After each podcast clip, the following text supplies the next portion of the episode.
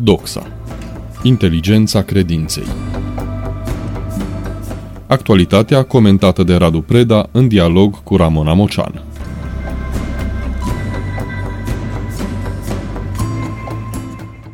Bine vă regăsesc, stimați ascultători! Bun venit, Radu Preda, la Doxa și vă propun astăzi o temă mai puțin discutată, poate mai puțin pusă pe tapet, pentru unii chiar nesesizată, aceea a antitezei dintre serviciile și deserviciile sociale, între a face bine și a genera pe termen mediu și lung exact opusul, chiar dacă intențiile sunt dintre cele mai onorabile, între a susține programe sociale de suport pentru diverse categorii de beneficiari și a rămâne cu gustul amar al lipsei de rezonanță. Radu Preda, te invit să ne explici care sunt cauzele acestor situații, ce ne determină să fim atât de neatenți până la urmă cu falia dintre servicii și deservicii sociale și care ar putea fi soluția. De ce binele nu este bine dacă nu se face bine? Ca să-l citesc pe Sfântul Ioan Damaschin. Diferența dintre serviciile și deserviciile sociale este într-adevăr o temă care nu prea preocupă decidenții și nici măcar pe cei care sunt implicați în diversele forme de asistență socială, fie că este, uh, că este vorba despre forme plătite de stat, uh, cu atât mai puțin, dar chiar și în formele, să zicem așa, născute din inițiativa privată, din solidaritatea umană la nivel de firul ierbii. De ce? Pentru că există aici un compromis, o, o teologie a necazului, ca să zic așa, în care, practic, nevoia celuilalt ajunge pe nesimțite justificarea existenței altuia care n-ar avea nevoie la o, adică să existe oameni în nevoie pentru a exista el însuși. Adică e o înlănțuire foarte interesantă între, între logica poliției și logica infractorilor, între logica judecătorilor și logica celor certați cu legea. Adică ă, existența răului este o, o falsă justificare a binelui. Iar din perspectiva aceasta, serviciile sociale se transformă de multe ori, fără să-și dorească acest lucru, în deservicii. De ce? Pentru că nu respectă un principiu fundamental. Așa cum justiția îndreaptă o greșeală, fără a avea pretenția să, era, să, să, să eradicheze răutatea și injustiția în general în lume. Așa cum un medic tratează un bolnav și nu pretinde că uh, a găsit soluția pentru boala în general. Tot astfel și serviciile sociale trebuie să iei omul. Iar principalul scop al unei asistențe, al unui ajutor, a unei prezențe solidare este ca acel om să fie redat omenității lui, să-l faci iarăși autonom, să-l pui în situația în care să devină el însuși, iar nu, cum am spus-o de atâtea ori, un bursier al propriei sale eh, vieți. Pentru că dacă sponsorizăm privat sau, sau public, uh, viețile altora, acelea nu vor fi un plus pentru societate, ci în mod evident un minus. Și spun asta nu din cinism, ca să nu se înțeleagă greșit, ci dintr-un realism, pentru că milostenia în biserică, referindu-ne la partea noastră a, a serviciilor pe care le oferim, știute și neștiute, cuantificate și necuantificate, cu care de regulă n-ar trebui să ne mândrim, pentru că atunci încălcăm legea evanghelică de a nu ști dreapta ce face stânga și reciproc.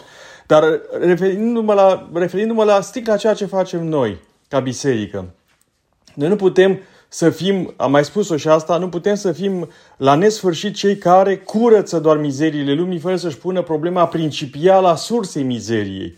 De aceea am pledat și pledau în continuare pentru o teologie socială care să, să dea asistențe sociale, prezenței, muncii noastre sociale, să-i dea un alt orizont decât acela, repet, de substitut al unei solidarități lipsă din partea, din partea statului sau chiar a, a altor uh, actori ai vieții sociale, indiferent cât de mari, mici, mulți sau puțini ar fi ei.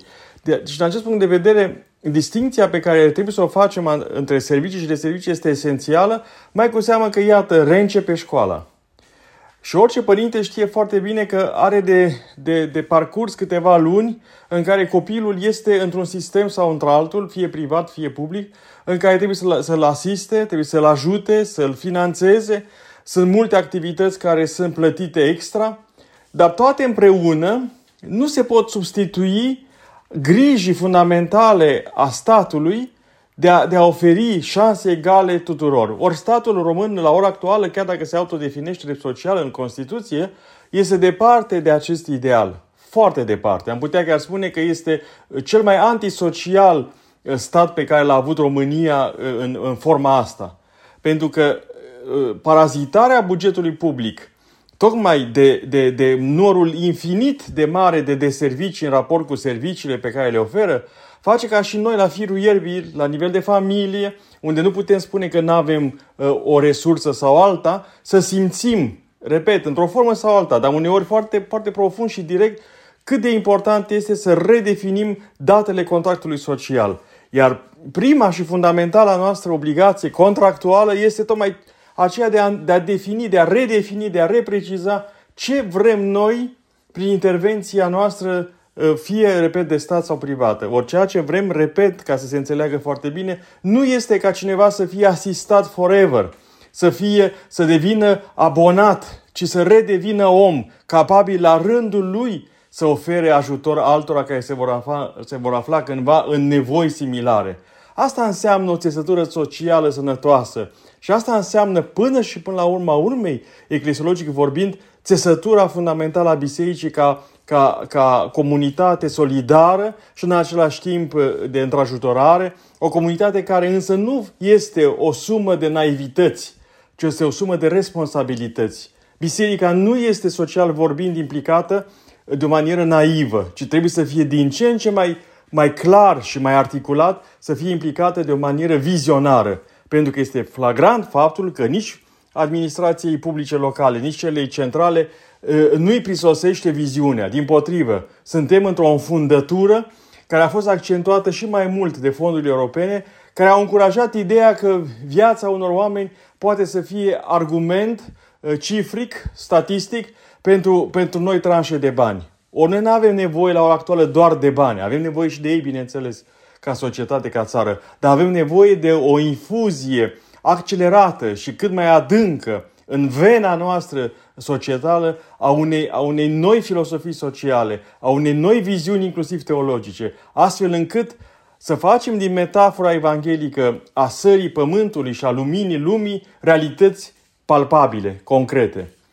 Din acest punct de vedere, orice dezbatere pe problematica socială trebuie să înceapă cu întrebarea nu ce vrem noi să facem din om, ci ceea ce a pus Dumnezeu ca rațiune în el de la bun început. Dragi prieteni, chiar dacă este o temă care nu preocupă în mod consecvent, serviciile sociale transformate în deservicii generează consecințe și efecte dintre cele mai nebănuite. De ce?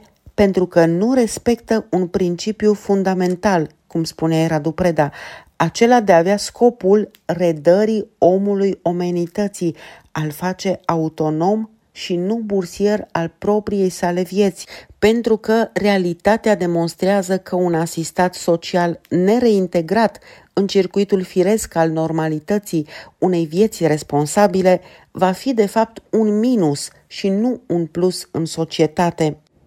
Pe de altă parte, statul român, care se autodefinește unul social, se dovedește a fi departe de acest ideal, o spune mai ales raportul dintre deservicii și servicii sociale covârșitor de mare, tot mai mare, așa că se impune o redefinire a acestor servicii. Alături de stat, desigur, și biserica trebuie să ofere un orizont distinct dintre cele două și să regândească într-o manieră vizionară problema.